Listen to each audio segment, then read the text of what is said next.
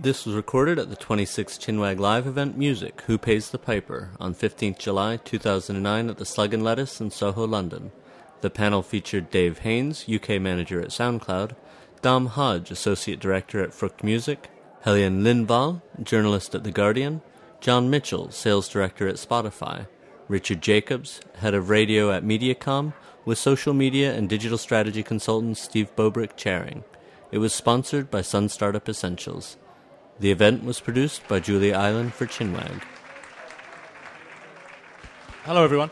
Um, now, these things could be a terrible bore, can't they? So, in order to prevent this one from being a real bore, the only guarantee that this event will actually be really interesting and stimulating, and that you get lots of lots of uh, uh, of new insights from it, and that you go back to work tomorrow with lots of exciting new ideas, is if you join in. That's the deal. So it doesn't have any, there's no formal audience participation segment, although I might think of one while I'm up here. But I do really need everybody to join in. And actually, I, am already gratified to notice that you have, you've filled right nicely, right up to the front. But if you see any spaces further forward, and actually, those of you at the back, there are a couple of places you could sit in right over here on the left hand side next to uh, well known BBC technology correspondent Rory Cellan Jones who is almost certainly twittering, audio booing, and so on. There's, oh, there's no Wi Fi, apparently. Okay. so please do sort of shuffle around. The order, the order of day for these things, I've done a lot of these now for Sam and the guys at Chinwag, is that they're quite informal. And the Q&A bit tends to be quite good fun. And it tends also to be quite... Um, um, what's the word? We, we, you know, we uncover some tensions and we get a little bit of uh, a bit of needle occasionally, and that's all part of the fun. And one of the things I'm really hoping is that we can spark off of the, the panel this evening, because looking at their biographies, I also have a sense that amongst them we'll find some differences as to philosophy. Uh, let's just put it like that. So I'm really hoping that we can get, get, um, get them all, um, well, basically fighting. That would be good, wouldn't it? And. Um, but let's see how it goes. Now, I'm, I'm just going to just to kick off with a little bit of um, you know re- recent history of the uh, recorded music industry. And you really do forgive me if you heard this at a very similar event a couple of weeks ago, uh, last week. Yes, of course. You know, I've refined it slightly. Uh, the thing, the thing I think you all probably understand is that the technology for making music you know, the musical instrument bit of it is actually quite old. It's actually about 35,000 years old um, which I found to be a quite astonishing number. And that's a firm number. That's not a guess or a speculation. They've found musical instruments dated at 35,000 years old. So people have been using technology of one kind or another to make music for about 35,000 years. Interestingly, that's four or five times longer than we've been living in cities, four or five times longer than we've been farming four or five times longer uh, than, uh, uh, uh, than we've been settled in one place rather than wandering and hunting and gathering and so on. A really remarkable period of time. I mean, it predates written language and the wheel and, and, and metalworking and all those really important human things. In fact, uh, uh, as an aside, I learn in my research that the Neanderthals, who actually died out around here about 30,000 years ago, could sing. Did you know that?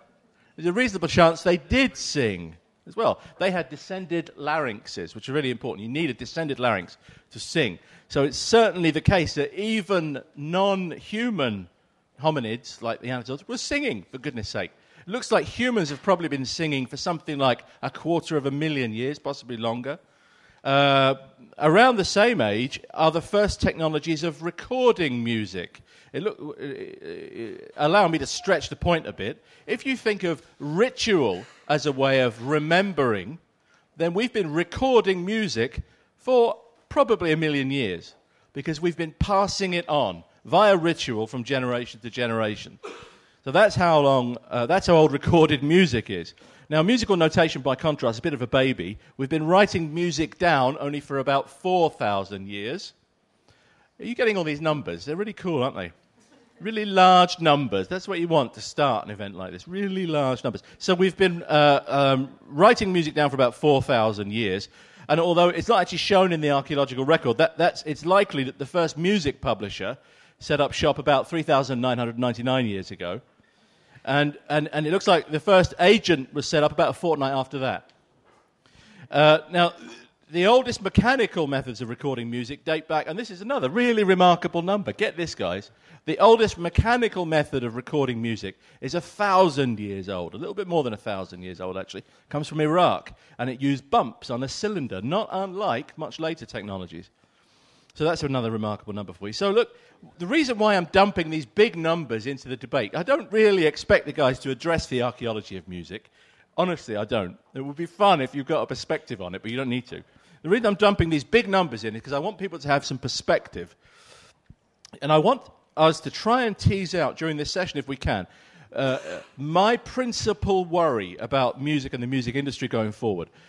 Is it possible, I'm wondering, taking the, this kind of really long view from a distance of 30 or 50 or 100 or 1,000 years, whatever period you like to choose, that we'll remember the short history of recorded music, the bit of recorded music that we understand, about 100 years, as a kind of, you know, the 100 years approximately of the 20th century.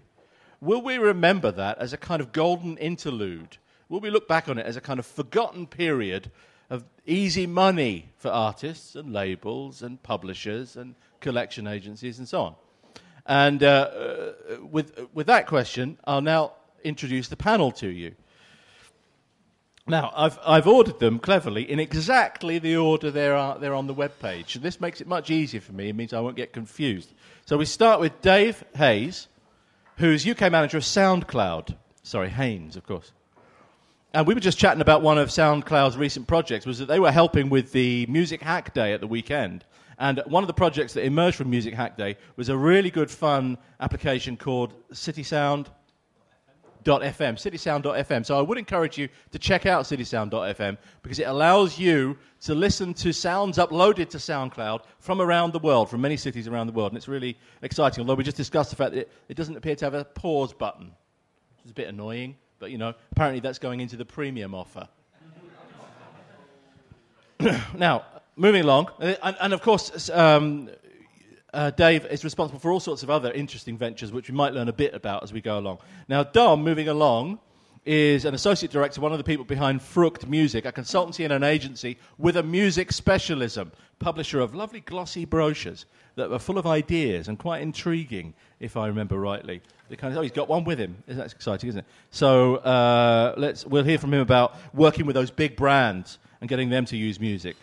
Helienne Lindvall is a journalist all sorts of things, actually, also a musician. But one of the interesting things I found out in doing my extensive research is that she blogs at The Guardian's website, and it turns out that she's rather a robust critic of the free model. So I'm sort of hoping that we might get a bit of needle going with the next man along, John Mitchell, who's sales director at Spotify. You see what I did there? and uh, and now uh, you understand what Spotify is, so I, I, needn't dwell on that. And I'm really excited uh, to learn a bit more about what they're up to now and where they think things are going. And then right down at the end there, we've got Richard Jacobs, who's head of music at Mediacom, and uh, he's responsible for staggering amounts of expenditure in uh, in the music sector with clients like Audi Group, GlaxoSmithKline, T-Mobile, and so on. And he has a, a, a long history in uh, radio and music.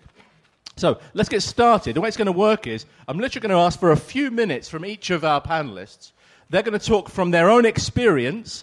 They're not going to make a sales pitch. They're going to talk from their own experience about the topic of tonight's event.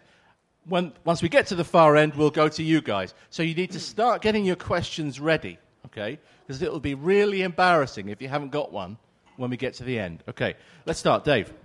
Um, Okay, so I guess my view. So, who pays the piper? Um, I think it's uh, you know definitely fair to say from the outset um, that that is an ever-changing um, answer. Um, we had a period of you know some stability for at least kind of you know 15, 10 years. Um, and as you mentioned earlier, you know, it's, it's really changing, the dynamics are changing. Um, I'd argue that one massive factor in that change has been technology.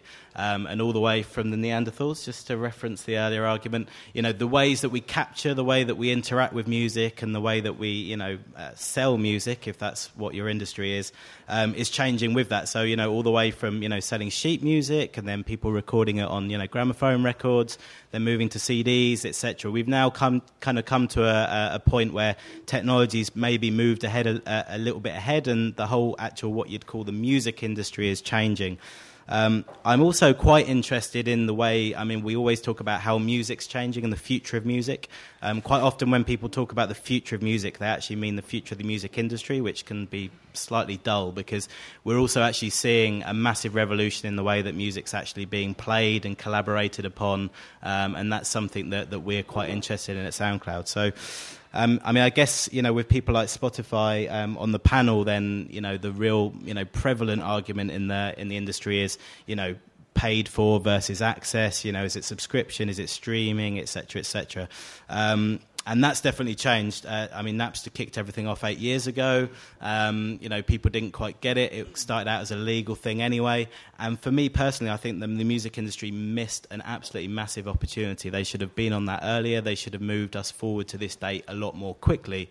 Um, I guess one of the issues that will come up later on and probably addressed by the people more at the kind of the, the business end of selling music and selling advertising it's music is, you know, just you know the, the kind of licensing around that, which is again moving from the old model into the new model. So um, I guess uh, I should really, I mean, just on kind of SoundCloud's part, where we are, we're not actually a kind of commercial, you know, music thing. So we're less concerned with who's actually paying for the consumption of music, as opposed to just becoming, you know, a kind of default platform the web for people who need to upload their own music. And we're actually focused more on the kind of professional market. So we've been kind of likened to things like the Flickr for audio, or or Wired ran an article a couple of weeks ago saying we were the, the MySpace for the Twitter era. So it's not just how it's affecting consumers; it's also affecting bands and artists and how how they're actually you know um, you know using their music, promoting their music, and collaborating with others. So, um, but I guess I should move on and then come back to some of those points. They didn't really say MySpace for the Twitter era, did they? I'm really shocked. uh, thank you. I, actually, I would like you to give us an extra minute or two and actually explain how it works. Okay, how your business works, how SoundCloud works because I, it's it's fascinating. But you know, and there's a nice video on the website, but these people might not have seen it. Okay. Um, yeah, so I guess uh, I mean in terms of how it works, if you're actually a user, if you're a, uh, we're more for kind of actual rights owners and people who are producing music. Uh, some of those don't consider themselves to be rights owners; they just consider themselves musicians making fantastic music. So, um, but we're predominantly aimed at them. They upload their music, and then really from there they can go on and, and, and do what they want with it. And we're trying to provide a hub in the cloud, just to use a buzzword there, um, where people can then um, spread their music. So whether that's privately, so it could be you know a major record label servicing a, a, a record to 100 journalists rather than sending it to the Daily Star and getting it sold on eBay like we saw last week, um, or it could be just somebody selling. It could be a, a high-end producer sending a track to a studio in New York um, using our time comments feature to annotate it and get feedback and then and then get the track back. Um, or it could be uh, just an artist. Uh, I mean, somebody like Moby. Moby was actually using SoundCloud um, to distribute his music um, across Facebook. So um, it's really great if you actually want to publicly get your music out there. You can put it up to SoundCloud as one hub and then distribute it to MySpace, Twitter, Facebook blogs, etc. And one, one key thing is that we also have we're also a developer platform, so a little bit how you know people people are building like apps for Twitter to extend the functionality of what they do. That's also happening with things like CitySounds.fm and people be uh, building you know iPhone apps and things like that. So. I guess the one relevant question is uh, who pays the piper? So, you know, who, who is paying for SoundCloud and, and why do we exist as a business? And uh, I guess really the Uh, we work on a freemium model, so um, unlike Spotify, um, well, who also have that kind of model, but we don't sell any adverts, so we're just selling accounts to pro users. So in the way, same way that anybody can upload photos to Flickr, start using it as a kind of base to store all their photos and use them online. Uh, same with SoundCloud, you can upload tracks to SoundCloud completely free of charge, send them out to as many people, any file size. If you're a professional, you probably want to, uh, you know, upload WAVs and AIFFs and things like that. So you can do that. Um, and really, um, where the kind of business model uh, kicks in and who's paying is the people who really need the pro features. So if you're a major label and your all your A&Rs are using our Dropbox feature, for example, um, then you're going to need to um, upgrade. So we're kind of yeah, classic kind of freemium model, I guess. What's interesting there is that you, you, you, can still pitch yourself as essentially a kind of neutral conduit. You're not actually concerned with the economic model of uh, either the creator or of the other end of the chain. It's an interesting model. And, uh, and, and uh, I suspect that Don works with a lot of clients. Here's a link. I'm trying to work up a link with each one. You see that? Uh, uh, now, I suspect that Don works with a lot of clients who don't have the luxury of not being concerned with the economic model, that they're right in there next to the economic model. So let, tell us a bit about that, Dom. I'll tell you what, use that microphone, please, so that I can swing this one around. Okay, um, so I mean, first I'll talk yeah, a little bit about how I feel uh, the industry has changed. So I can go back 35,000 years, but I think I'll probably do about, about 100 and a bit. Uh, and then I'll talk about what we do with brands and music, because I think that's kind of why I'm here today. Um, I think what's really interesting when you when you look at what's happened since kind of the Edison talking machines through to tapes, CDs, etc. The, the, the, the, recorded music industry, every time there was a new technology, they used it as an opportunity to upsell, to resell, to basically grow value of the overall industry. They made money out of new formats. And what changed with the internet was it disrupted everything. It's a so called disruptive technology, obviously a buzzword that's overused, but it really did shake things up because suddenly people were taking stuff for free. They weren't being forced to buy it and this control, this you know, Gerd Leonhard talks about the end of control, and actually, you know, it, it is about control. That the control moved from the traditional industry into the hands of the consumers to a certain extent, and suddenly they wanted to be able to control where they got content, how they get content. I think the really exciting part is how they shared content and recommended content. You know, music has always been about sharing. It's a, it's it's more social than anything out there. It's more social than sport and fashion. I mean, obviously, I would say that working for a music agency, but I believe that as well. Um, and I think, you know, I, I, think things have changed, but I, I, think that I personally and as a company, uh, Frukt believe massively in the value of music, that, that music has a value, that, that the creators deserve to be rewarded, uh, the investors in that music deserve to be rewarded. If you're a company and you've signed an artist and you've developed an artist, you, you want to see that return. You, you don't do it altruistically. Some may do altruistically, but a lot of people do it for the return. An artist will do it for the love of the music, but they also want to do it hopefully survive. to survive yeah and maybe to make money there's nothing wrong with you know wanting to prosper in the world I, th- I you know I think music is an art form but also it's a business it's a music business um, and and what we do at Frukt we have two arms um, uh, one is called Frukt Music Intelligence. We publish reports and we're business consultants, often to the traditional industry, so rights holders, broadcasters, retailers. But the main part of our business is that we work with consumer brands um, who use music to communicate to audiences. That's the, the, the, best way to describe it. And we encourage our clients to basically invest in, in music culture. So it's not about buying a band or forcing a band to sell out or, or, or, or kind of uh, somehow forcing their presence onto a festival or an event. It's trying to find a way to be useful within the music space and doing that with the reason to reach audiences. So they, they're, they're doing it for commercial objectives, but we encourage them to do it in a um, authentic way. Again, another overused word in marketing, but it's very, very important with music. And I think what's happened now is that this, this generation has grown up uh, with this disruptive technology. They expect music for free, um, and perhaps, as Dave mentioned, it's, for them it's more about access than ownership. You know, they want to be able to get music wherever they are.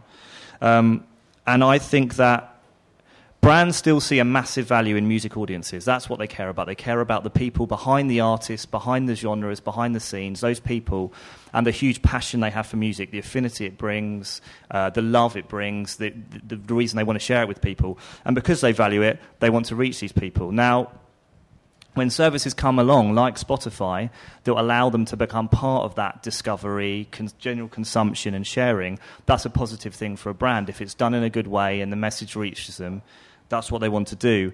And so, so I think, you know, the industry needs investment, the industry needs uh, revenue flowing through it if people aren't consuming in a normal way. So if a brand or an advertiser provides that investment, that do- those dollars, that's a positive thing for everyone involved. The most important thing is that it's done in an authentic way, that the platforms that serve those messages do it intelligently and, and not in a crass way, that we learn that we're not in the TV or the radio age anymore, and kind of this push based marketing won't really work. You need to target your messages to the music audiences, you need to make them want to share what you tell them. Um, and I, and, and, I, and I think that you know the, this area of kind of free music is really exciting, but someone must pay the piper. And my answer to paying the piper is that the brands, the advertisers will increasingly pay the piper. Consumers may not pay directly, so the, the payment from the consumer is hidden, uh, it's invisible or it doesn't exist. And it will be advertisers, it will be brands, third parties who provide that access and pay for it. So Thank you. Um, if I were doing a, uh, I, I, probably ought to have done this more formally, but if I was doing a kind of a poll as we went along the table, I've got a feeling that, that if, if asked to answer the question, who pays the piper, you might say, you, you might be neutral. You might say unknown, wait and see, not bothered. My model doesn't actually depend on the answer to that question. And then you might say brands, advertisers? Yeah, I, I would say I, I, would caveat by saying brands and advertisers will be growing. They will grow in importance. I think consumers there will always be niche audiences that will pay a premium sometimes for for content or for access to an artist. That that's not going to go away. People will not stop paying for music. Yeah. But I think that those that have stopped paying, there can still be revenue from them, and brands will take that that space. Very good way of putting it. But I'm just going to boil that all down to advertisers. More advertisers. Okay. Yeah. And now, right, moving along. Now, Helienne, it, which rhymes with Korean, yes. I got that right? I am told, is both a, a, working musician and a blogger, and also, by the look of it, Swedish. Yes. You, do you hold a Swedish passport? Yes, I do.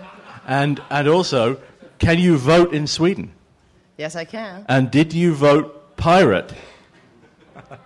You must be joking, right? Oh, okay. I suspected as much. So, if uh, you know, a, a minute with Helienne's blog will confirm that as a working musician, she's very down on the free model, very down on piracy, and very down on people who pretend to be liberators of music but are actually just businesses in disguise. So, give us a couple of minutes about uh, the, uh, the, the, the, topic, and then we'll move on.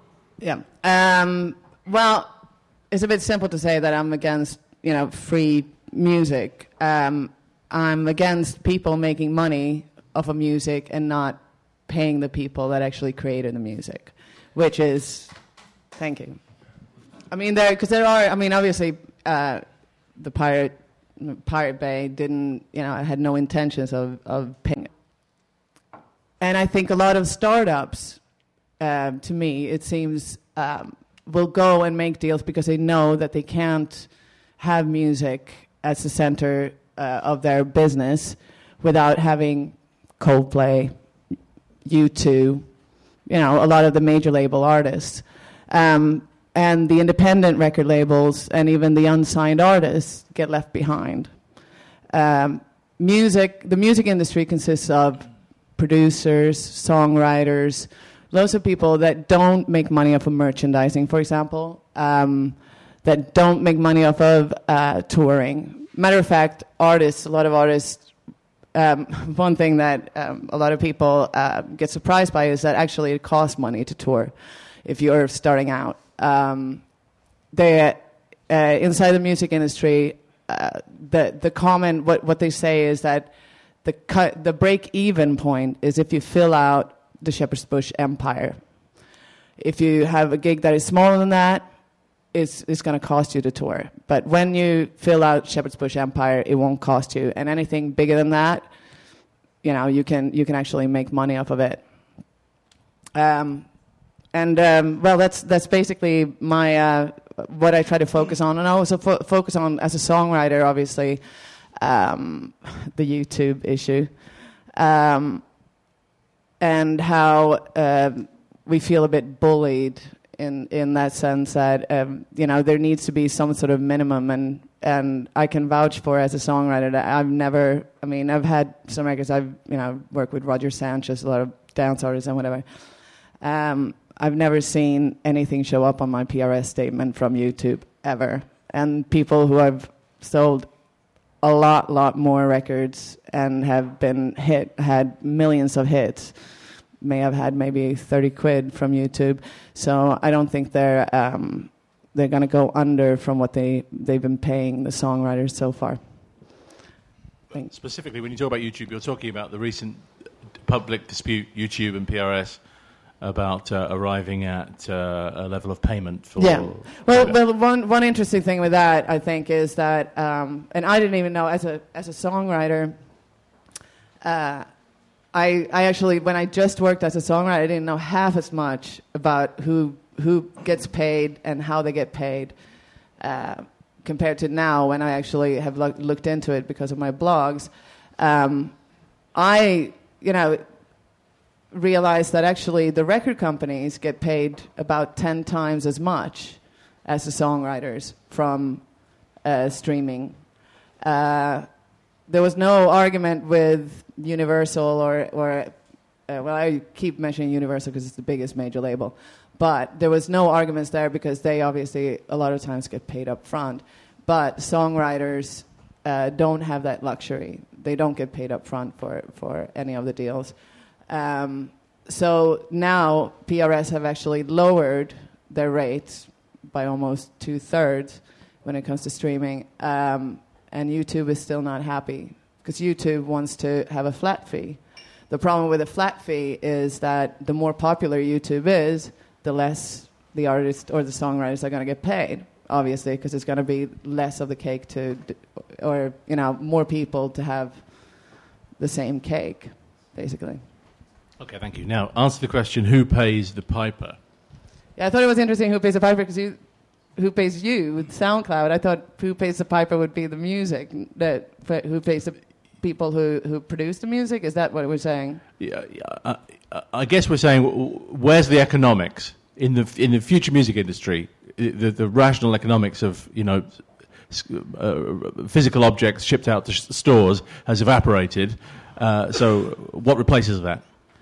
Um, I mean, it's interesting points. Ad, ad funding is an interesting point. Um, obviously, it's it's not really working at the moment. Um, it's not working for newspapers either. I can attest working for a newspaper too. Um, so it's like I work for the two businesses that that are having the biggest problems actually um, existing or surviving um, through free content. Um, it's interesting what you're talking about. I think the the branding thing. I think that will work for a lot of artists. There are certain artists that they might they they might not uh, be able to get any branding because they might be anti-corporation, like uh, this band King Blues. So I, I, don't know. I mean, but they would probably uh, make money off of touring. Um, I think that's interesting. Um, I think that it needs to be uh, value content. Um, I do think that I mean, I, I might be a bit um, kind of uh, old-fashioned, but I think it, it's important for for because I do think that fans are willing to support the artists that they like, um, and if they think that the artists are getting supported when they're not, uh, I think it's a very dangerous thing. I think that uh, if they uh, think that the artist gets paid down the line and the artist doesn't. Um, that's a problem. I think that if we have a more direct communication between uh, artist and fan, then I believe you know at least nine out of ten fans would would be happy to actually uh, support, or maybe even like the Marillion case, mm. pay the artist to make another record. That'll do. That's an answer. I'm putting that down as fans. Okay, right. Thanks, Helienne. Now um, let's move along to somebody who, who, who seems at least to have made a, bit, a start, at least, at answering the big question and of putting in place a viable replacement for the old world economics of the record industry. Tell us about it, John. Um, I think we're all going to be paying for it with our ears or eyes and then also your wallets. I think it's going to be a mixture of everything. Um, Spotify really is set up to try and move people from music piracy over to a legal framework, which is then monetized either through the free version. Actually, hands up who hasn't used Spotify here? That's fantastic. Brilliant. oh, there's one. There's one. the Guardian has Spotify The Guardian and Spotify on every single computer up in their offices. So, Um, uh, ju- just, just, just quickly, hands up if you're a pre, a premium subscriber. Okay, one. Okay. We love you. We love you. Just for the record, I'm a massive believer, but you know, just wanted to ask the question. So. Um, no, the, the drinks are on you, sir. And- although, although I'm also I'm, I'm just as sure that Spotify's model is evolving very quickly, and that the premium model may have less of a role than it perhaps did at the beginning. Um, I, I think the premium role, uh, premium model is um, going to get bigger. Actually, um, it's for those who've signed up. all of you sign up. It's going to get better. Um, so the reason being is like the ad version has to be there because if anyone wants to go and test Spotify out and use it for the first time, they're not going to be paying a tenner or whatever amount it is. They just want to go and use it. Um, so you need to have that, and then also you've then got to look at the value proposition of what premium's giving you. At the moment, some people who are really, really into their music feel that ten pounds to get rid of the ads is fantastic. However, down the line, actually, we need to go out and prove to people that there's even more value within it. So I don't know if any of you saw that we do CD bit rate. We increase the bit rate in premium.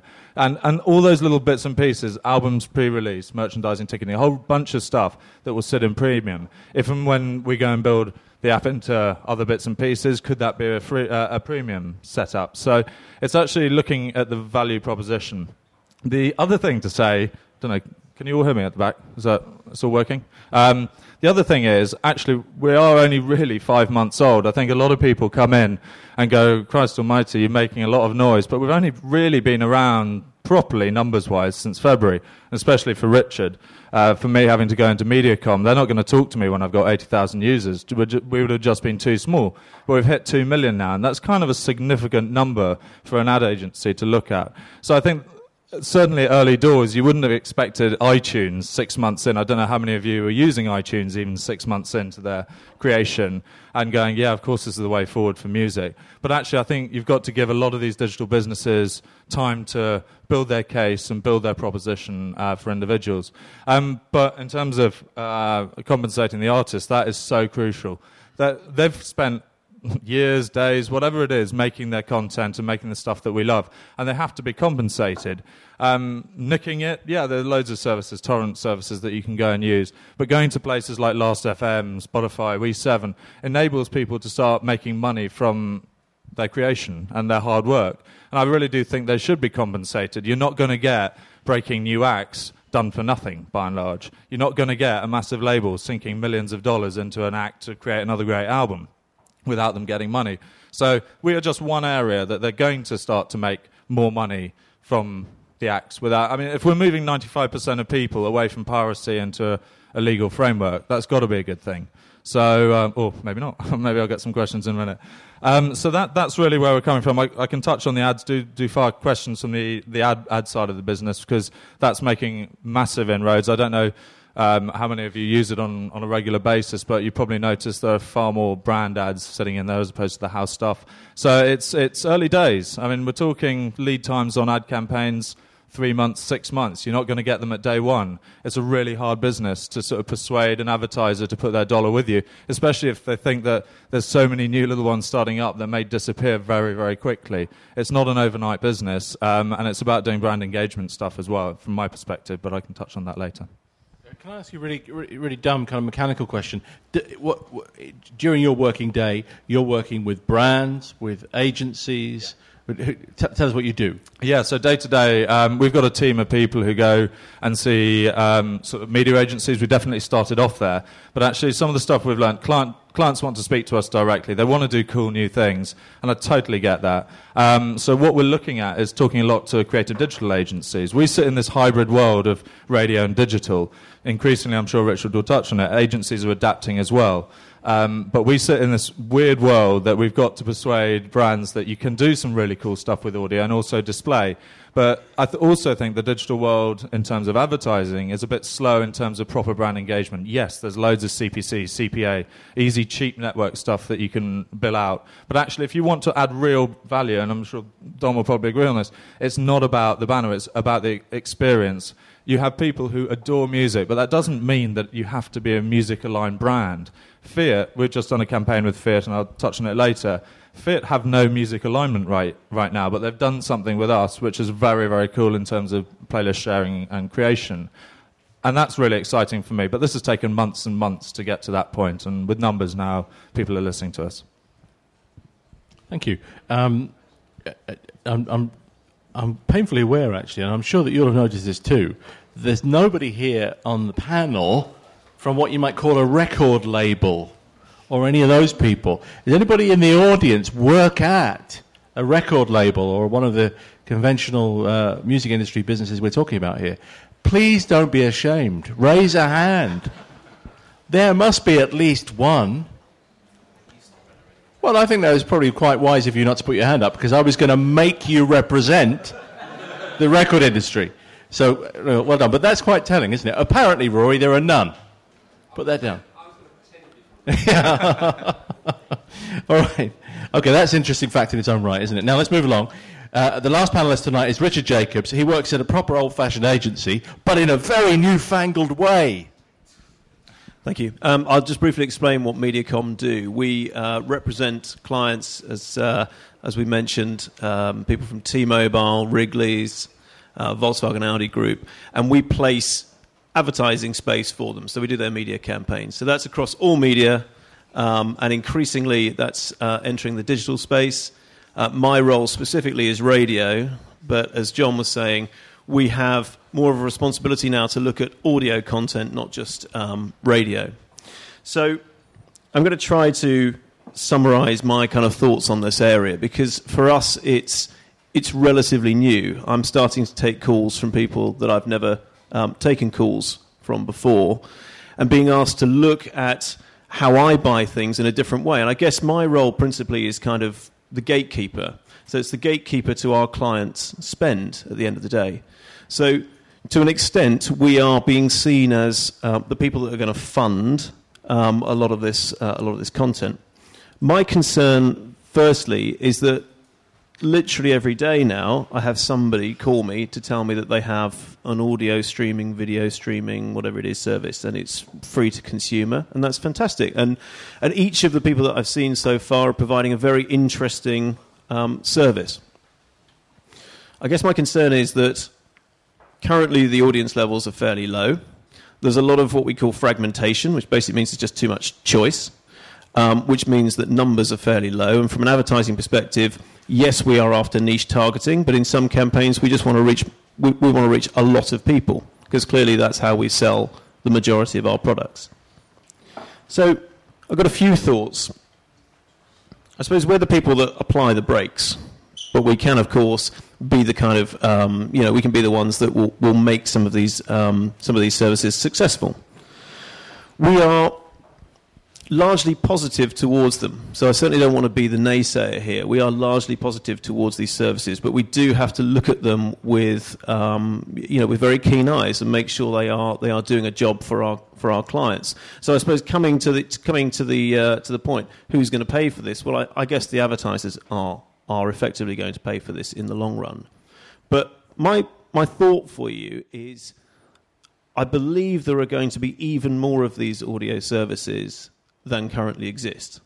I think everybody that can do it will probably be doing it and thinking up new and clever ways of, of, of, reaching consumers. And I don't think there's necessarily anything wrong with that.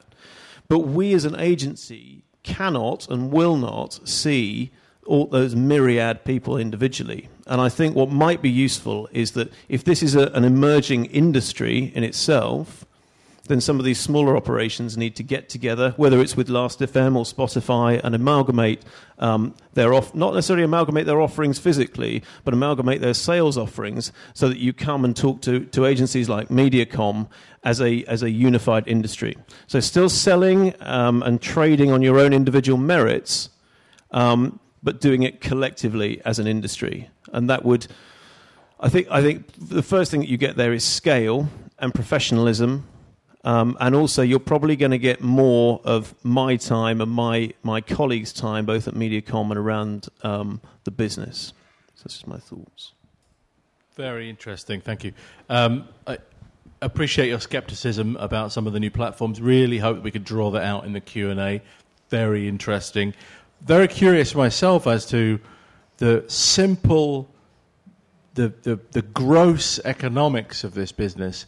So, uh, what I'm fantastically curious about is that is is how now that we seem to be finally inching towards the end of the old mechanical, you know, the economics of mechanical reproduction and that, that era, that approximately 100 year era of, of uh, squeezing music onto bits of plastic or, or shellac or whatever it is. And now that we seem to be approaching the end of that, what proportion of that economics can even be replaced in this new world by the advertisers or by the other, the other various piper payers who are going to emerge here?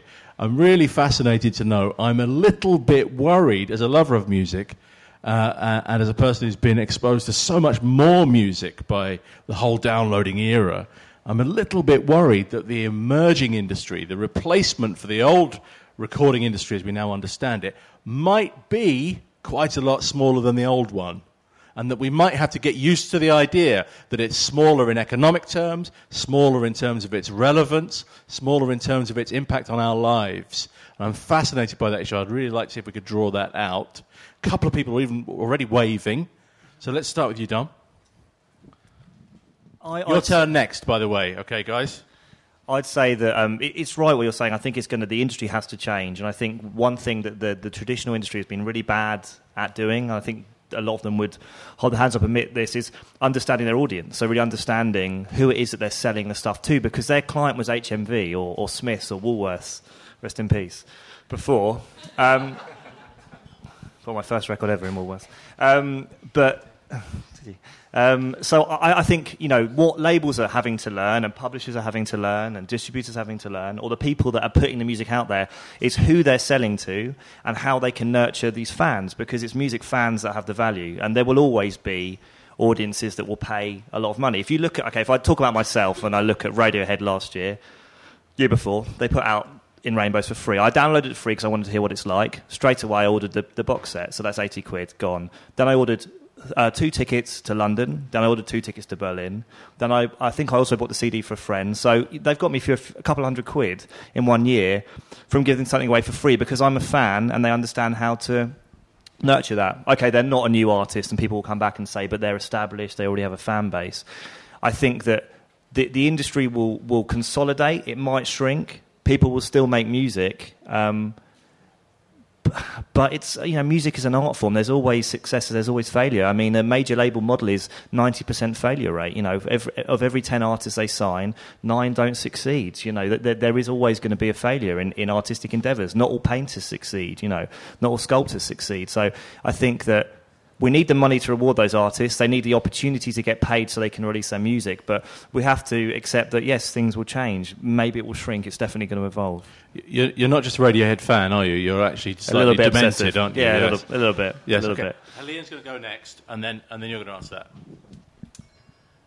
I was going to say something different, but I, then I was listening to what you were saying about, you know, yeah, nine out of ten artists um, traditionally would not w- would not even break even, um, and obviously the money that the tenth one made would support would would actually pay for the other artists to be able to make albums, um, and maybe they wouldn't break even. Maybe Joni Mitchell for the last twenty years was able to put out records even though she she actually did not make money. She lost money for the record company, um, and that was thanks to whoever you know the Lady Gaga of, of the time was. Um, I think one thing that concerns me is that um, I, I expected with the internet that it would be more egalitarian, and uh, but it seems to be at least now initially um, that the same model of the the major labels uh, taking uh, the biggest chunk and being able to negotiate, being able to uh, uh, survive, and and not paying the artist, which is traditionally for you know decades and decades and, and decades, you know, very few artists actually did see a lot of, out of that money that the major label made. and I, I wish that um, these startups would would uh, be more open and and communicative with artists and support artists that are are coming up and trying to do it themselves.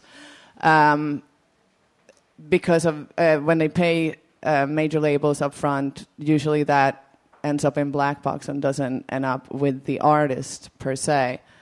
Um, I, I brought up in one of my blogs that you know I wish there was like a fair trademark for um, new companies, uh, so that fans that actually were uh, music fans would know if the artists get paid or not. And um, what we were saying about a lot of startups that um, you know need time to build and whatever. What what a lot of creators and record companies too, for that matter, get concerned about is that they build up the audience, and you know, say like a Last FM, um, without licenses, and then they sell the company for, as in Last FM's case, 280 million. Um, without and making a, a nice little profit off that, even though they built their business on music, and none of that goes to the artists that built their their uh, company, and then the people who buy it are now trying to make it a, a, feasible model. That's why artists and record companies feel a bit um, that, well. That's why major labels say pay us up front, but um, independent labels and artists obviously uh, would like it to be differently and actually be in working with these companies right from the start. And you know, artists are, are very understanding um, of as long as they feel respected, as they feel like that they're in it together with the company they're working with. And um, I'm curious to ask you. yeah, I, mean, I have a question for you. Everybody want to come wants to come yeah. in. So, John, um, you so you, from what I hear, um, you you paid the major labels up front, obviously, to get the uh, the. Uh, and how do you uh, work with independent labels? Do you do you? Um, so for some of the independents, we've got a huge amount of them. I think a lot of people always focus on the four majors, um, but actually on Spotify, we have a vast amount of our listening that comes through catalogs um, such as through Merlin, but actually smaller than that, those CD Baby and Grooves, all of that lot. So actually, we do work with a lot of the smaller artists, and I sort of wanted to come back and sort of say, for for a lot of the artists, your music's being nicked. You're, you're getting no money whatsoever for it. People are just nicking those MP3s. So in terms of trying to monetize that. Um, it, no one's winning. You're winning on the 5% through 7 Digital and iTunes. When there are services like Last and We7 and Spotify turn up, then we're able to start to return the money. Now, those checks may be very small at the moment, but if you look at Pandora, I don't know how long they've been going, four years, four and a half years, something like that. Absolutely brilliant service, killed off here basically by streaming costs and, and the, I don't know whether I should say this, probably the PRS not really helping the situation. And in the States, it's very different. This year, they're going to bring in $40 million. And that is a four and a half year business. And we start to return that money back to the artist. So that's one of the things. Also, um, I think when you have a really deep catalogue, people can start going looking for those guilty pleasures that they might have gone to LimeWire or whatever to nick, but actually they're now doing that through legal services. So if they go and listen to that track once, you've not heard it for donkey's years, you'd probably never go and buy it, but suddenly the artists are making money on that. that sort of links back to the back catalogue. Um, but it, I mean, I, seriously, with Spotify, you have to have a, or we've felt we've had to have a very deep catalogue, and we're continuing to add to it because everyone has really obscure tastes, and a huge amount of our listening comes through not necessarily the four majors and the well marketed stuff. And there's a big, it's a big usage that I've noticed for Spotify, which is remembering the most obscure artist of your youth and immediately rushing to Spotify and seeing if it's there. You know, obviously being fantastically disappointed when you know Clock DVA or whoever. There, there are the odd gaps, but we do hear a lot of people uh, saying, "I haven't heard that in years." I mean, the, the, usual suspects: Pink Floyd, Led Zeppelin. We'll work hard to try and get those guys to come on board. Um, but yeah, uh, it's it, the, the, depth of the catalogue is frightening. Um, I personally love the way people are sharing stuff because I think sometimes you get choice paralysis in Spotify. I don't know if any of you get that. You're like, "Damn it, what the hell do I want to listen to?" There's so much. Um, but actually, there's a lot of places that you can go to that sort of show my playlist.co.uk. I believe radio groups down the line, they've got the talent, they've got the producers who know a hell of a lot about music. So why wouldn't you go to NME.com or XFM.com to find out what the latest tracks are and have playlists from DJs. So I think there's going to be a lot more discovery going on there because I know that our recommendation, recommendation needs a bit of work and there's some exciting stuff coming along there too. I know there are, there are BBC staff including DJs, already building Spotify playlists. I'm not, I'm not even sure if they're even allowed to under in the terms of the their relationship with, with, with the record industry right now. But you know, it's interesting.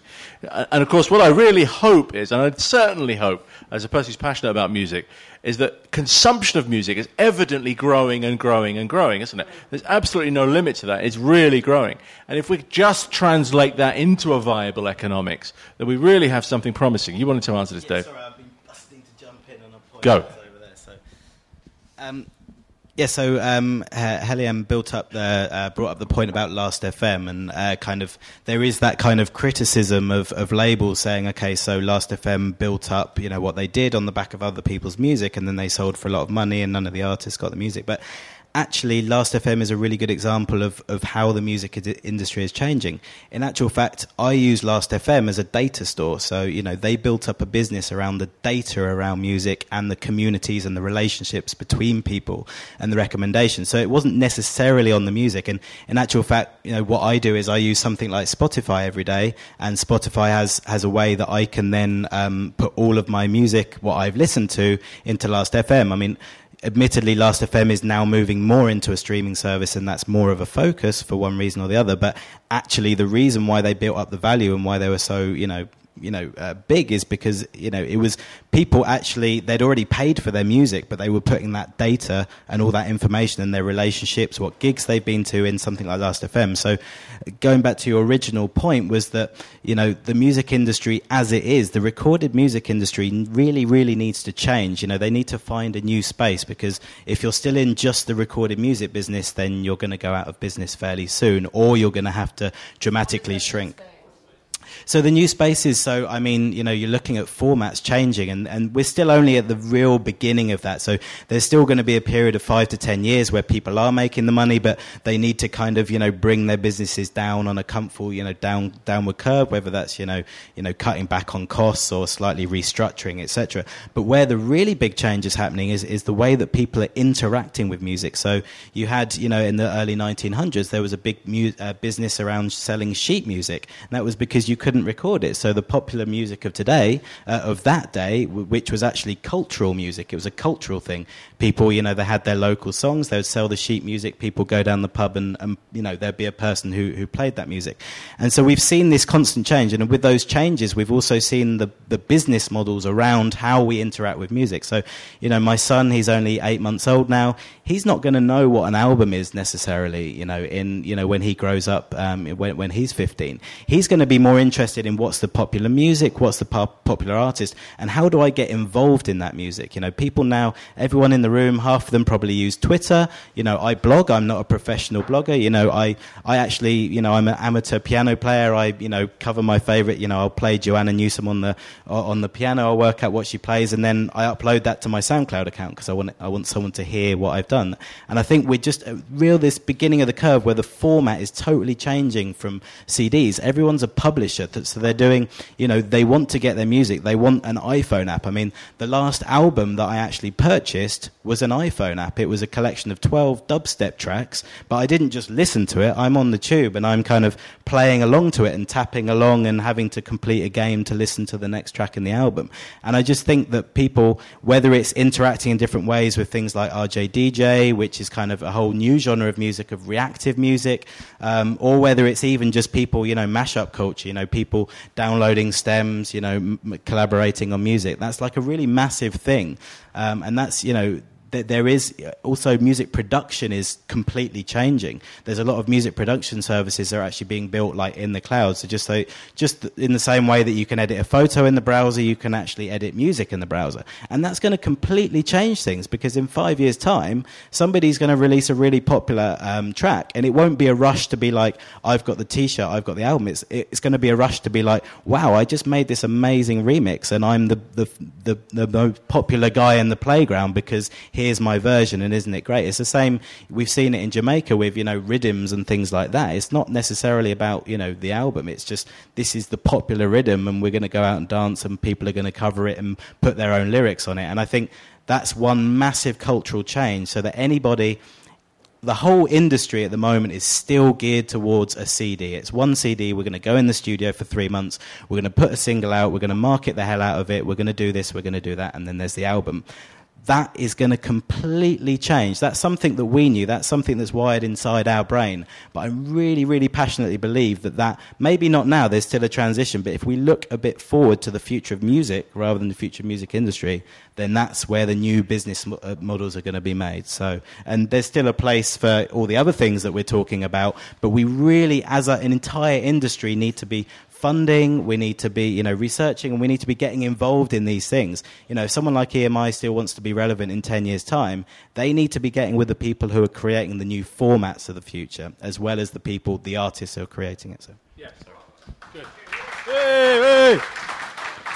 I, I do love all that, and it very much it does seem to still boil down to let's we'll travel hopefully, because we'll build something extraordinary. But whether it will have anything like the economic value in it of what it replaces is still unknown. Now we've got a lot of people, a lot of hands going up. We've got a bit of a hard deadline in that Dom's got a hot date in Chalk Farm at nine o'clock. So. Oh, oh, it's all right. Okay. So, but anyway, that gives us plenty of time. This is the fun part. I'm just going to pick hands randomly because I know they've been up for varying periods of time. Thea has managed to secure a microphone, which means she goes first. Now, this is the deal. All of this is recorded and will be sent out on you know various clever digital methods, and including, I believe, a podcast. And what that means is that you need to wait for the mic to get to you, so otherwise we, you won't get recorded. It also means I'd like to know where you're from when you pick up the mic. Okay, so Thea, go. Hello, is it on? Great. Um, Thea Prime from Chinwag, not a plan, honestly, honest question. Um, I was just having a, a, chat with a friend here about how kids actually do do music, and it comes back to your point you just made. And for me and a lot of people, new music comes from games. And none of you have talked about the gaming industry or how that's influencing children and how you can actually get games into music. Now, with my PlayStation, my Xbox, everything else, I can stick a, what to me is old media CD in rip my music and play it along with my games. Why can't I use Last.fm, Spotify, anything else to download the music I like into my games, pay for it? Is there anything like that happening in the games industry for you guys? Or how do you see the games industry, which is now taking over film, obviously building into your business models? Thanks. Do you think we've got the age profile wrong? Do you think, do you think the panel is improperly selected as regards gaming culture? Come on, go on. You, you want to answer this, Helienne? Well, obviously, I don't work for a gaming company, but um, I think gaming is really, really interesting. Um, I talked to a friend of mine uh, in New York who uh, was in a band that um, used to be this band called Living Colour, who was signed to Epic yonkers ago, and uh, were dropped eventually, and have been, you know, putting out records on their own record label, and they were used on uh, I think Rock Band. I think it was Rock Band they were used on, and they said that they actually made more money than they ever made when they were signed to a major label just from um, cult of personality.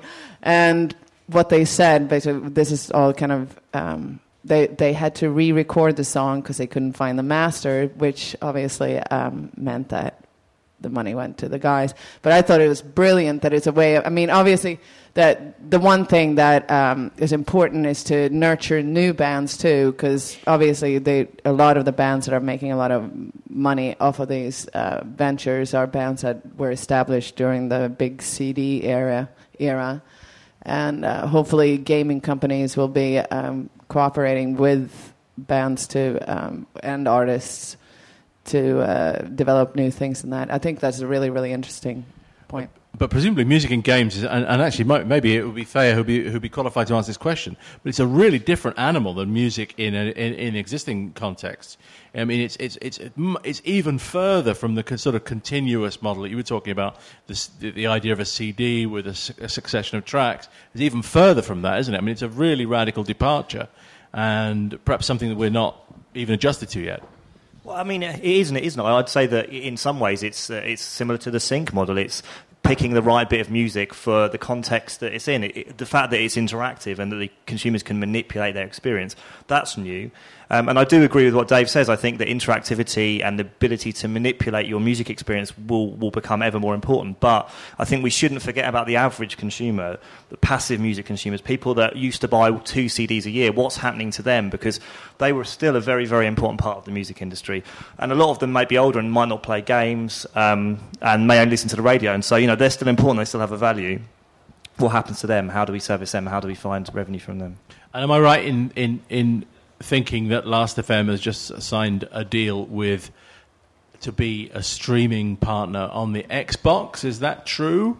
Did anybody have I any think- detail I on that? I think that? so. I think that's common knowledge. Yeah. Okay. Um, and we have some Last FM people who might confirm that. Oh, thank you. it's so interactive, isn't it? Right, we're going to go back to the audience because I think these guys could talk further, but there's lots of questions. Who's got the mic now? Right at the back there. Tell us who you are. Uh, my name's Catherine Corrick. I'm a digital media consultant. I, I'm just intrigued that no one's really mentioned um, fan-funded projects such as Slice the Pie and Sellaband, and I was just wondering how that fits into some of the things that we've been talking about. Um, I don't know if you know, if you all know what Sellaband is and, and what Tell us what it is. So Sellaband is basically if you're a tiny artist, could be my brother in his bedroom strumming away on his guitar, but can't actually afford to get um, pay for a, a studio to get uh, an album released or uh, uh, recorded. So what they then do is go and offer a percentage of that um, to you and I. So we can go onto the site, listen to to some music or sort of basically see what they're trying to do and then go, you know what, I'm going to pay £10. And then they chip in and they try and raise, I don't know what the biggest has ever been. Is it $50,000 or something they managed to raise? Something like that. Um, and then you go and get it recorded. But you and I own a percentage of that act and that album. So it's a really interesting model. Um, and especially as things start to scale up, once, once they've managed to make a hit and managed to get a recording, then why wouldn't we have some of that content in Spotify? Absolutely. And how would that work? What, mo- what model would you select? Would they operate as a label, or how would it work? Well, if you're an independent, you can go to all sorts of different companies and just sign up to an independent label. I mean, yeah, loads and loads of companies, and then you'd be um, uh, put on Spotify. The what? If you're an independent company, you'd sign up to an independent So if you if you if you're an independent artist, you'd need to sign up to a label to get it into Spotify.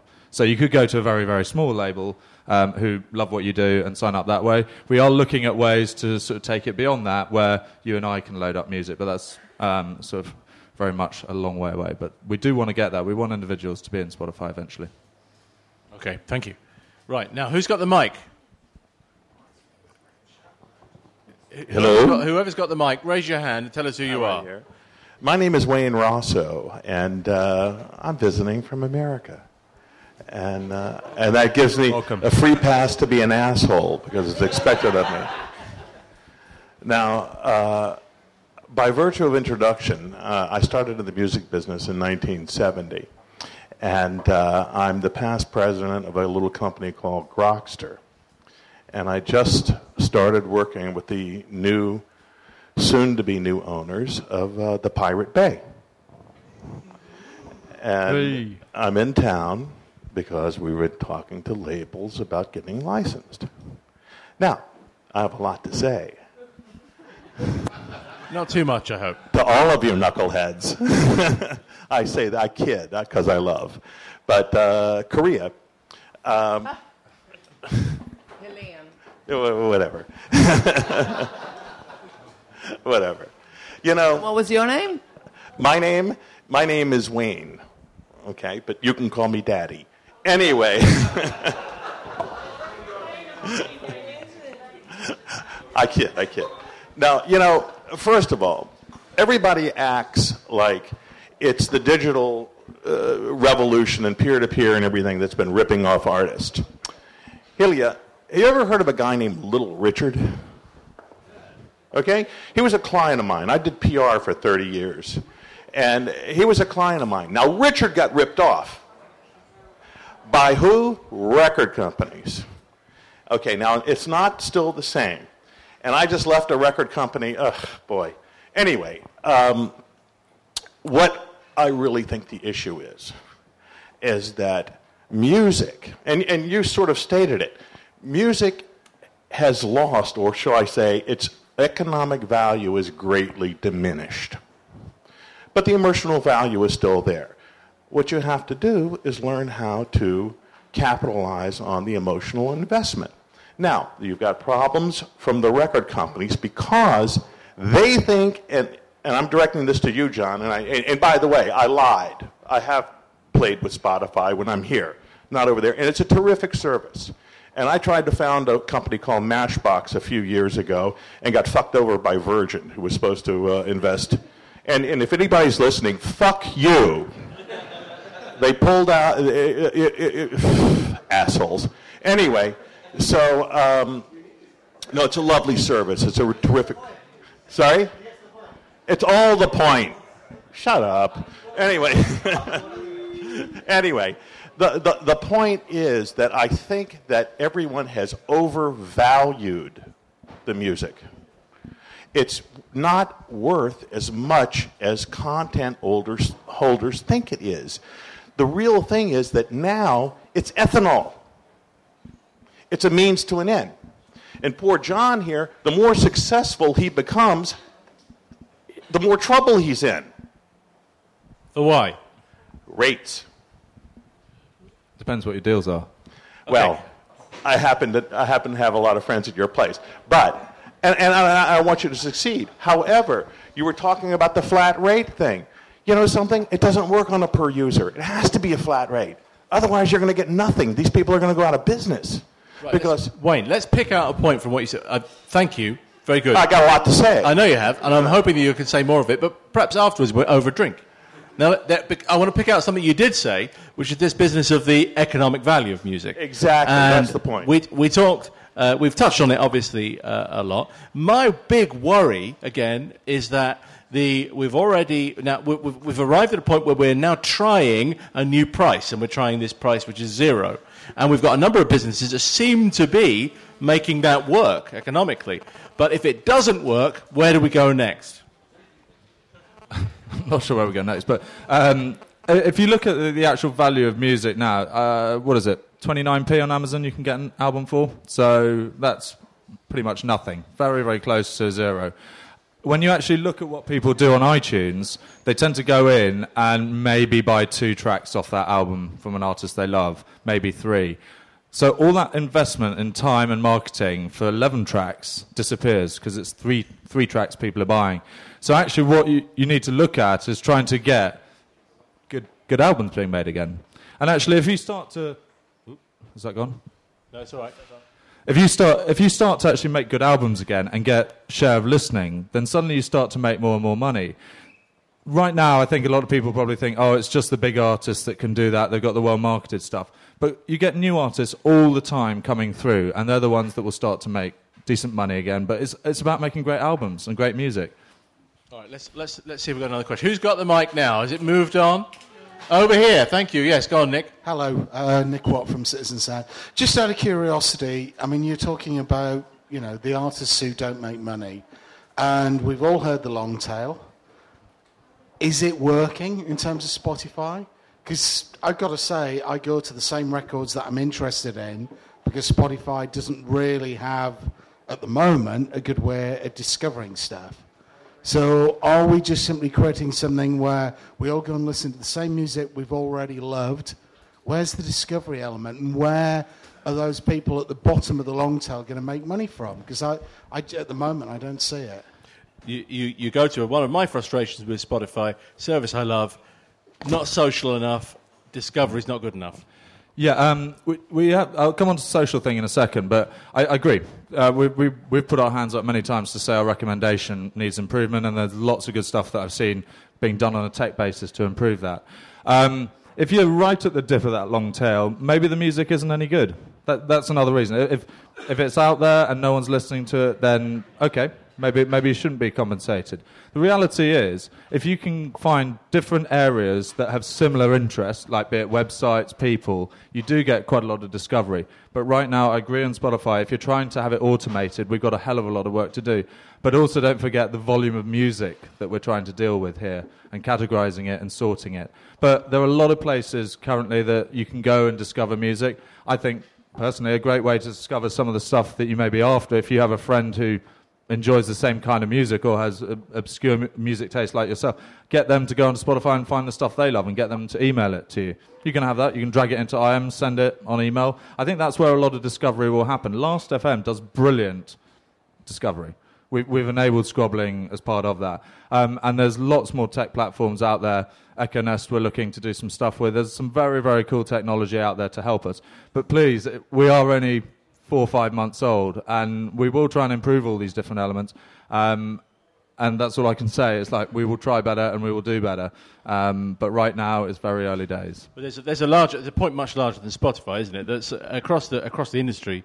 So, uh, uh, Discovery still isn't good enough, and it's barely better than it was when I used to go and hang around in golden discs on the high street at the end of the 70s. And it's not, you, you know, I mean, w- while while essentially we're still talking about the iTunes homepage or the Spotify homepage and the other mechanisms that we use, you know, think this is pretty poor, isn't it, Dave?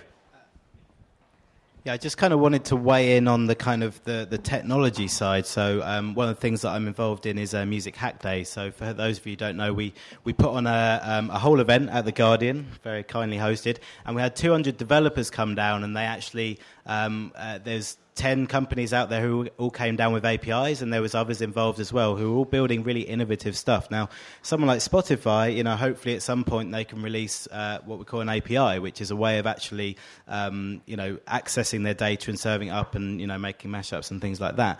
And one of the really interesting things that I thought that kind of addresses the point of discovery was um, somebody built a little kind of uh, browser plugin that when you're reading Guardian music pages, every time an artist is mentioned, it's intelligent intelligent enough to pick up the fact that an artist had been mentioned and overlay it with a kind of a piece of artwork, a buy link, and a full stream of that track, so somebody can actually go and buy that. So this is where I come back to the the players are changing. You know, there's kind of uh, Spotify can become this really great platform to serve legal music, and one of the problems that the record industry faces is that they're not recognizing this and they're they're going out and suing some of these people who are building up some of these services. So something like SeeqPod or something like um, uh, what was the other one? Uh, Muxtape. You know, there's amazing people. What what I really want to see is people like Spotify who are doing an amazing job and now have licenses with the majors. If they can open up what they're doing and allow people to put some kind of value added layer on that, then that kind of solves the problem. And if the if the traditional music industry is forward thinking enough to get involved in that and condone that and kind of you know stimulate it then you know that creates more value and the long tail is more relevant and you know people can discover it more so. Thank you. Now we've got the microphone over there i believe for the next question. Thank you. Hi I'm, I'm, my name's steve jelly. I run a video company called video juicer but also i run a classical jazz label called plush music. And our solution to will people pay is we video live performances of of the concerts so people pay for a performance, not a CD.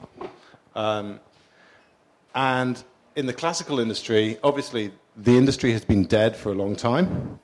Um, so all of the industry stuff you're talking about is already a thing of the past. Nobody gets recorded. Sony Classics recorded maybe six albums this year. Um, so what strikes me, I wanted to ask you a question about the economics is surely if the artists are now getting nothing anyway, then the only thing that's going to shrink is either the industry, the amount of money that the advertisers have to pay, or the revenues of services like Spotify. Um, so, who's going to shrink most? That's a pretty sad question, isn't it? Can we have, can we have who's going to expand most? You know, just, right, think about that question. Who'd like to tackle that? Who suffers? Nobody wants to tackle that. If I get onto classical music, I, I, used to work at Classic FM, so I know that there were quite a lot of problems with the classical music industry.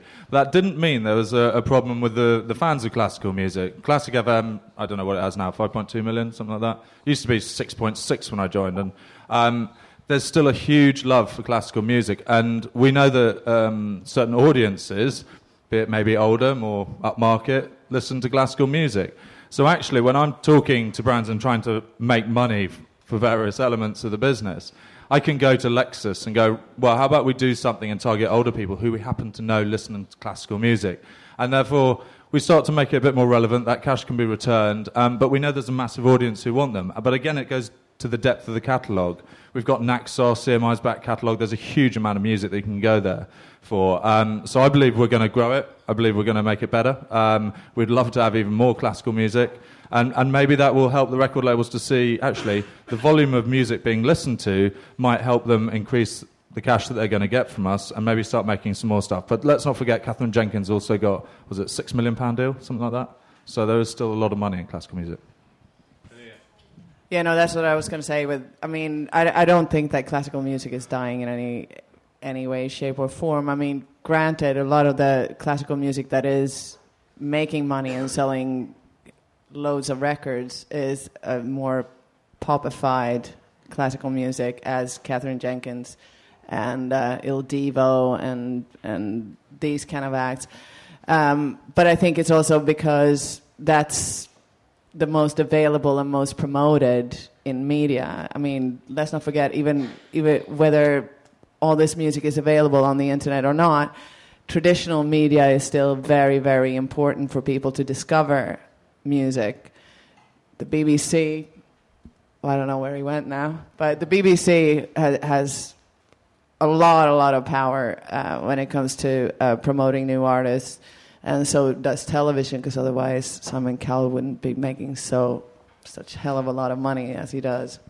Just it, it is fascinating. I'm really grateful for your insight there, especially as to the really low number of new recordings being made. Because is isn't it just fascinating that a form that existed that predates recording technologies by hundreds of years and thrived before there was a recording industry and did pretty well throughout the period of recording and now essentially exists in this, this, this recording vacuum again. The recordings have essentially gone away. And now, are, are, we seeing, are we seeing the musical form itself continue to thrive, to grow, or is it withering with the industry? Well, I just, uh, uh, just one stat I just want to say. More people went to a classical concert last year in this country than went to any, fe- any of the total amount of pop festivals in this country. And that's because they want to see live performance. It's not because they want to see recorded performance, they want to see live performance. And that is essentially the big fact that sounds the death knell for the labels, but is incredibly hopeful for artists. And that's why we're videoing it. Fantastic. Mike's over here now. Uh, hello there. Sorry, uh, my name is Kevin Trainer. I'm the managing director of SonicAcademy.com, a music technology training website based in Belfast. Because of the technology we can be, we don't have to be based in London anymore to do all this really interesting stuff. What are you doing here then?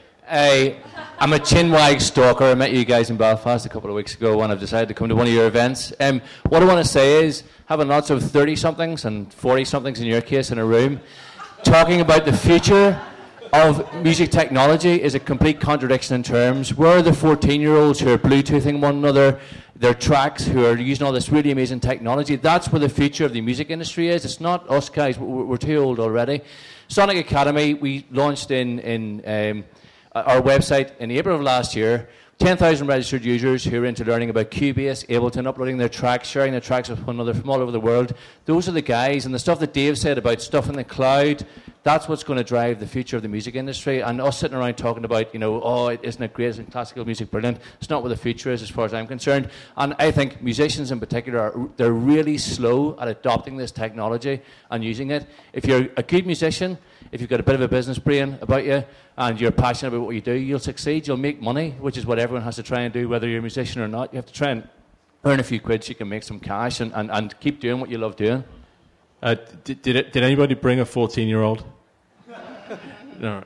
Okay. All right. Who has the mic? Um, hi, I'm Gareth. Um, I work for Apple, And just for the privilege of the PR team, if they're here, and I'm not representing Apple officially, I'm just here for myself. Um, no, seriously, I have to say that. It's in my contract. Um, you think I'm joking? I am not joking. about eight years ago, it's about 2001, um, I was at a, an internet event called First Tuesday about the future of the music industry. And they had a very esteemed panel, including sort of the CEO of Sony Records in the UK. And someone like myself stood up in the audience and said, you know what? If you gave us a really easy and convenient way of buying music online, we would buy music online and we wouldn't rip you off. So the CEO of Sony Records in the UK stood up and said, There is a really easy, convenient way of buying music. It's called a CD. Um, they got fucked. Then iTunes came along and they said, hmm. Anyway, so that's point one. Um, but isn't it interesting there's nobody from a record label here? Is there anyone from a record label here? I'm not a record label. We make iPods. Exactly. And then they wonder why they're fucked. Um, someone, you asked how many people had a Spotify account. And there's like one person over here who has a premium Spotify account. Um, how many users of the Fiat playlist sharing thing did you have? Um, I, I, can ask AKQA that, but I know it's that an in, infinitesimal number because yeah. nobody cares. In, in, three days, a thousand songs have been loaded up. And bearing in mind, this is a thousand. wow, a thousand songs into collaborative playlist. It's wow. actually quite significant. Good. It's fantastic. Um, who who thinks that BlackBerry are going to get any sort of return from the U2 thing? Who cares? I mean, why do brands want to align themselves with music? How many U2 iPods did Apple sell? I've seen one in the wild in like six years. Like, nobody bought one because nobody. Brands and music just don't go together. Music is brand. Seriously, music is brand. The Beatles are a brand, U2 are a brand, U2 and BlackBerry, who gives a shit about BlackBerry? Or, okay, in fact, the iPod. Can I, can I answer that? Can yeah. I answer that? Oh, wait, is he finished? Go, go, go. Okay, so why do brands use music? It's quite why do brands want to sell anything? They want to get in front of an audience. If that means that getting in front of that audience has a greater cut through by aligning themselves with U2, that makes people think they're cooler, they're sexier. That works. They don't have but, to sell but, devices. But, it's not always about that. It's going the other way. Um, bands are trying to, you know, like U2 think that BlackBerry's cool or think the iPod is cool, and they want to. It wants to rub off the other no, way. U2 think BlackBerry's money is cool, and they think Apple's yeah. money is cool. That's because they're. So that's fair enough. No, I totally agree with you. No, I totally agree with you. Yeah, exactly. But it's also there's an objective for BlackBerry. They want to get in front of X eyeballs. My colleague here could tell me about. You know, the, the, the media agency will set an objective, and that gets them an audience. That's what they want, and therefore it's a means to an end. And if it works well and and and is credible, which I mentioned earlier, you can argue the case in point if you want. It works as far as I'm concerned. And what's fascinating is that the only the, the, the, uh, from the discussion so far, the only working, the only flowing economics here, the only piece of the economy that's actually apparently functioning is the bit that moves money from brands and advertisers towards the, the, the new music platforms. That's the bit that we're hearing, at least. And but your angle is that even that is doomed to failure. I'm not saying it's doomed. I'm just wondering what the payoff is, to be honest with you, for the brand. I mean, it's the audience. Can I, can I answer that? So I'm, I'm go, just going to probably, probably repeat what, what you've just said, actually. But the, what's in it for the brand is in reaching that audience, and potentially an audience which um, a low interest category or product couldn't ordinarily reach. And that's why brands find it, uh, find it useful. I think the big problem is that not every brand uh, wants to associate with music because not every brand's consumer has necessarily been identified as, as being a particular music fan or it's not the route that they want to go down. And that that from an economics point of view is where the brakes come on because there just there isn't it isn't an infinite um, it, there isn't an infinite pool of money that wants to associate with music. Right. You did use a fascinating phrase earlier on, which is it was your job to put the brakes on, and I really like the idea that the that the media buying agencies and the advertising industry might become the bottleneck, might become the little straw through which the entire music economy has to pass. Yeah, I mean that that is a terrifying thought. Yeah, exactly. As I'm sure you'd agree, looking at me. But um, I, I, think I think to an extent, though, you're right that that, that funding comes through bean counters, um, and and I'm one of them. And and you know we decide whether that whether that money is right to be spent on that particular service. And so, if that particular service is, is there to fund new artists, and we decide that it's not the right portal um, for our particular brand, then you're fucked because we're not going to give you any money. Dom, hold that thought. Hold okay. that thought. Let's get another question. I'm sure you'll come I've, back. I've in. got the mic right. apparently. Go. I've been given the mic already. Is that all right? Yes. So, um, in Who are this you? Who world, are you? Uh, so I'm Nikhil from uh, a startup called Mixcloud. Um, in this world of new media and new consumption and new everything, and you know, with no record labels in the room, I think we all understand the importance of startups.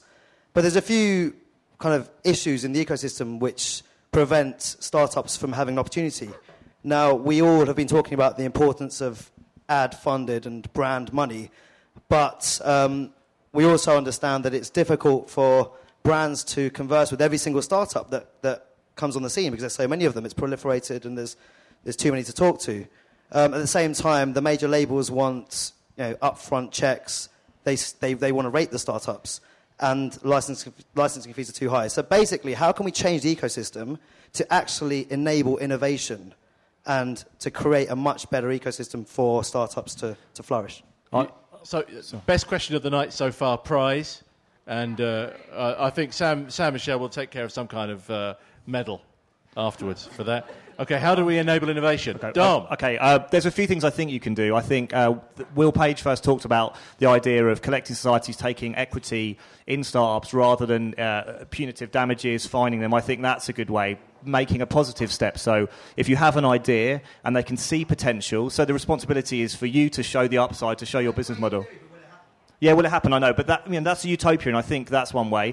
Also, the government could probably do more to do things like EIS schemes, make sure that there's money, that the investment in kind of cultural or music-based activities is encouraged.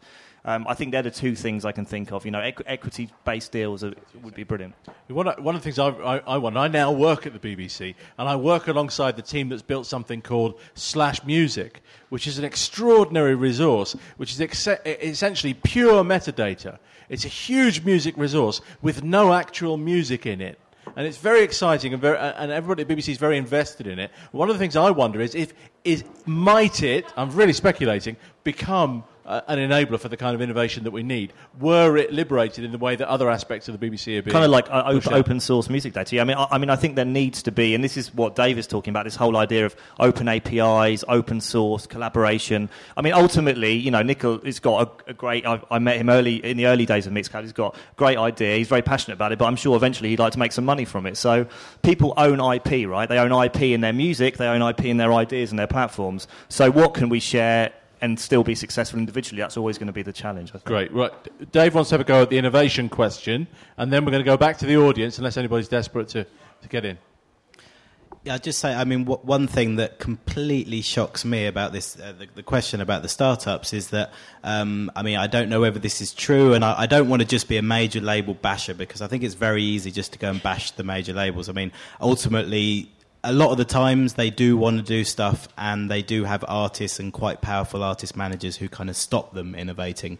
But having said that, I think it's absolutely appalling to find out that certain uh, record labels actually have a line in their forecast which is like, you know, VC money from music startups. And it's almost like, right, okay, well, we know they've just got a whole load of VC funding, so, you know, our advance is 2 million or whatever. And if you haven't got that 2 million, you know, you, you need to pay to play the game.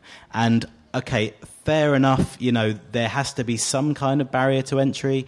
Um, you know, I, I really want to encourage, you know, more kind of platforms that allow people to build startups on top of them. So it's actually, there's already a pre licensed pool of content somewhere.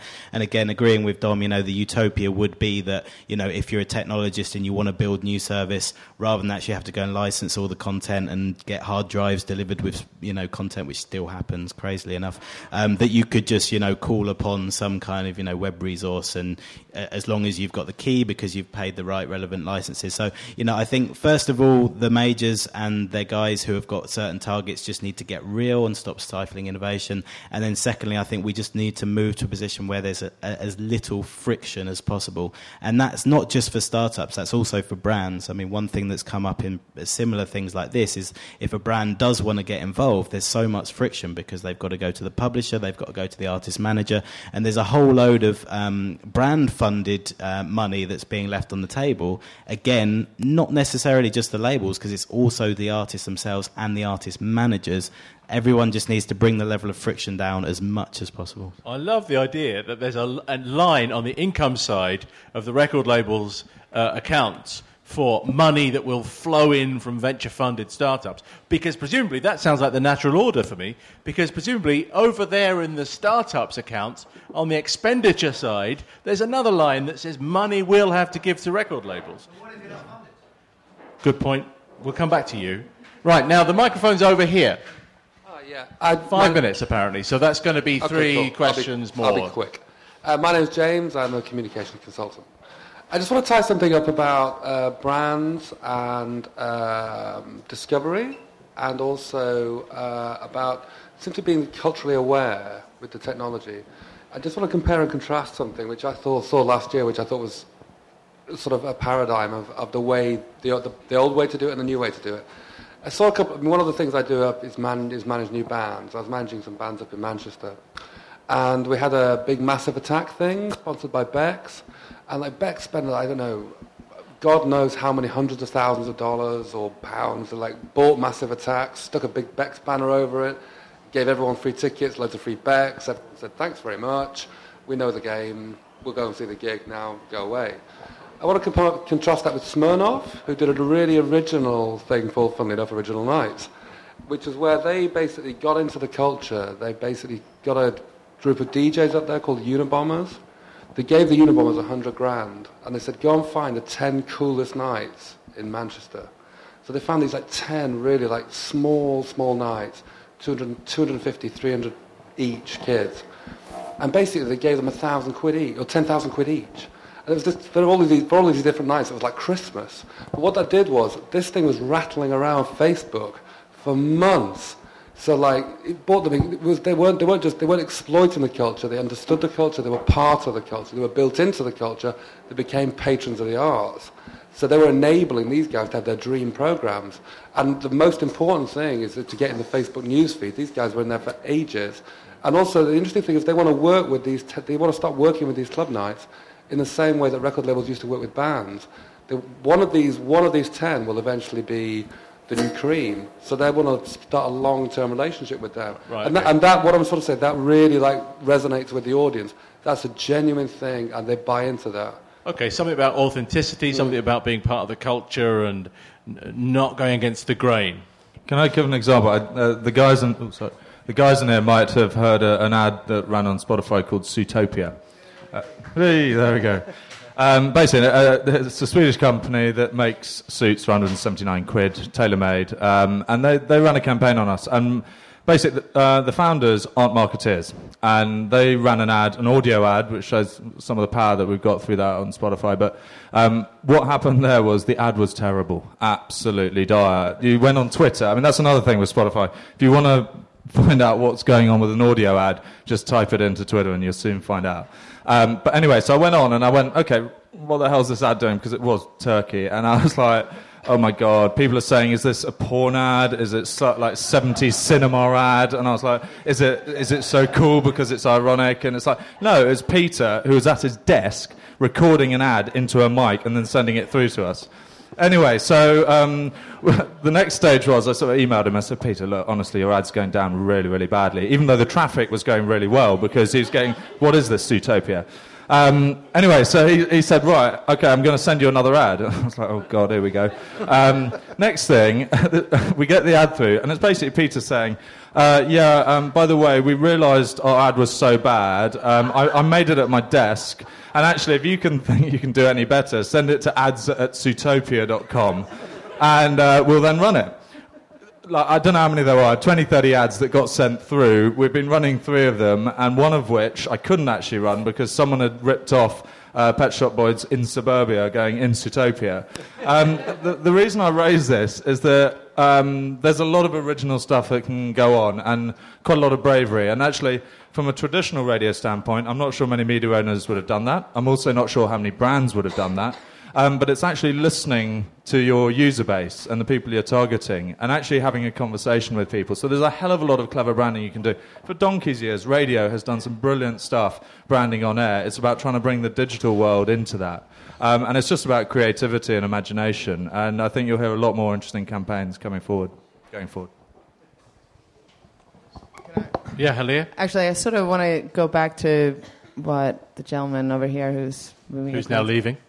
Yeah, I was talking about um, since I'm kind of like even though I don't work for a record company, but I I do uh, move a lot in in the music industry circles.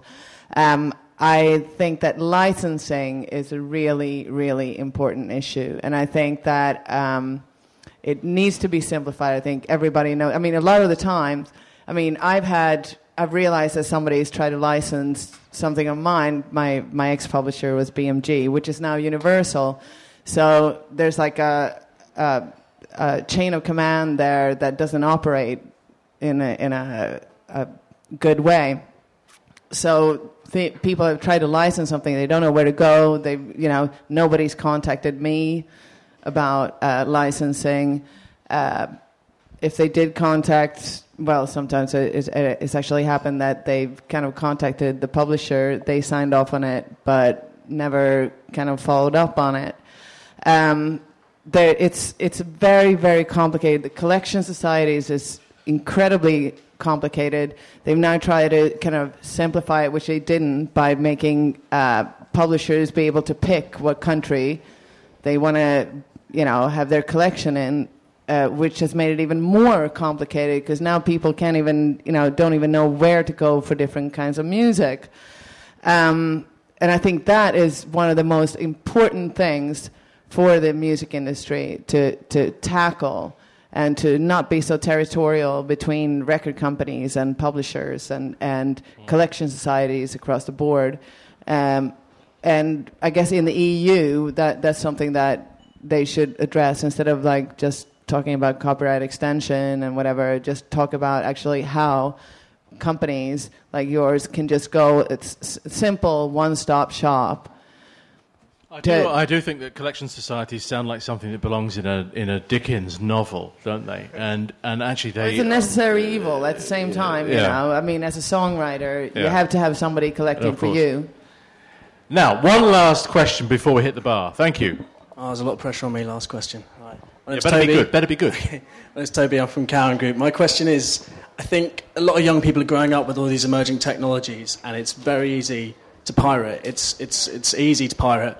Um, I think the film industry has the same sort of problems, but I feel like the film industry is almost sort of working against them, and it's ca- sort of publicly campaigning. You go to the cinema and you see adverts saying "Don't pirate, it's bad," and you get all this kind of stigma against piracy. Why isn't the music industry doing something similar about that?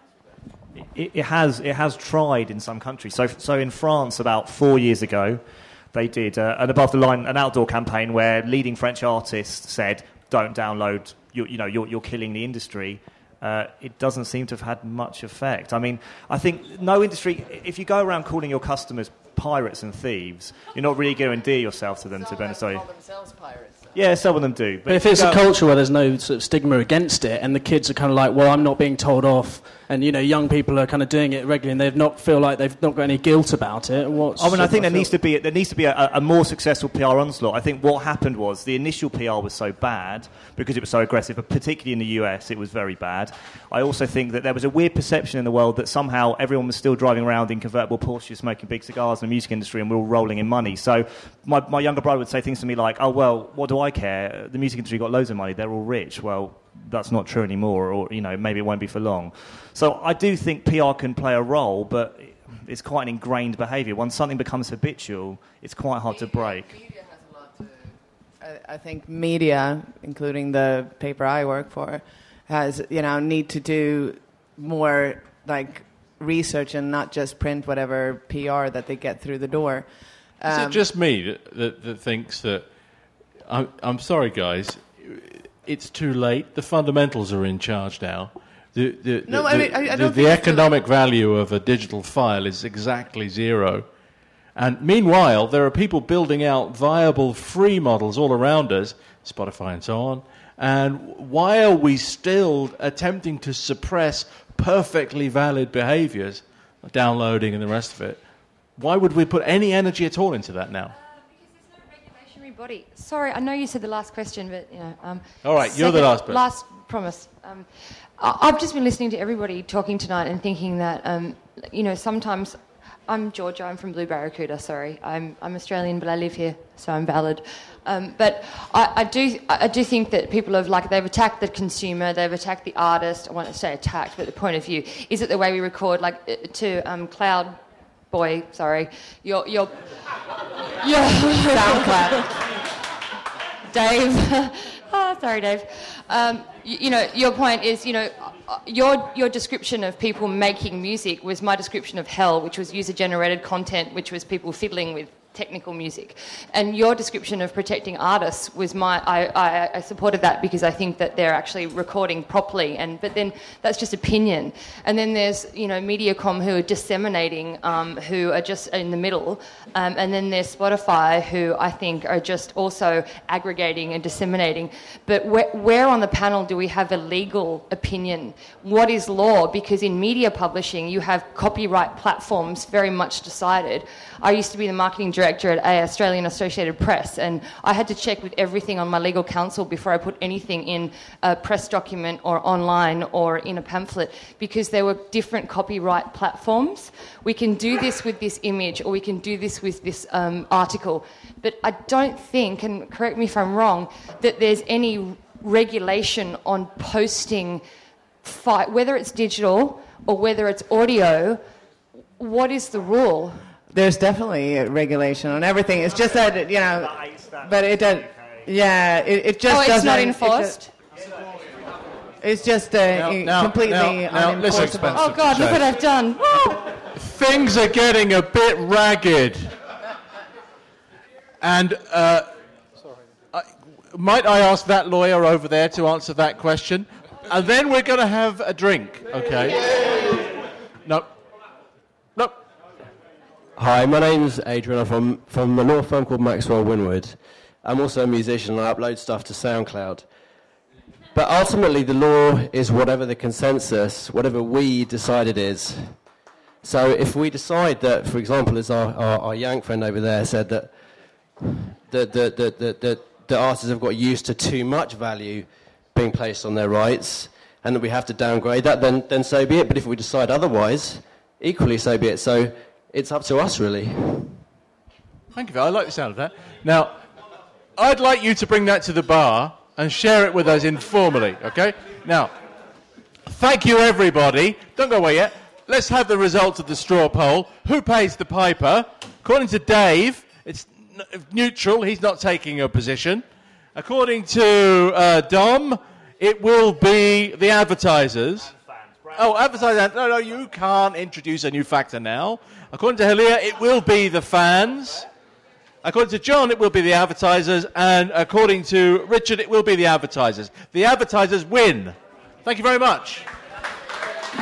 Chinwag Live Music Who Pays the Piper was held at the Slug and Lettuce in Soho, London on 15th July 2009 and was a Chinwag production sponsored by Sun Startup Essentials. For more information, please visit www.chinwag.com.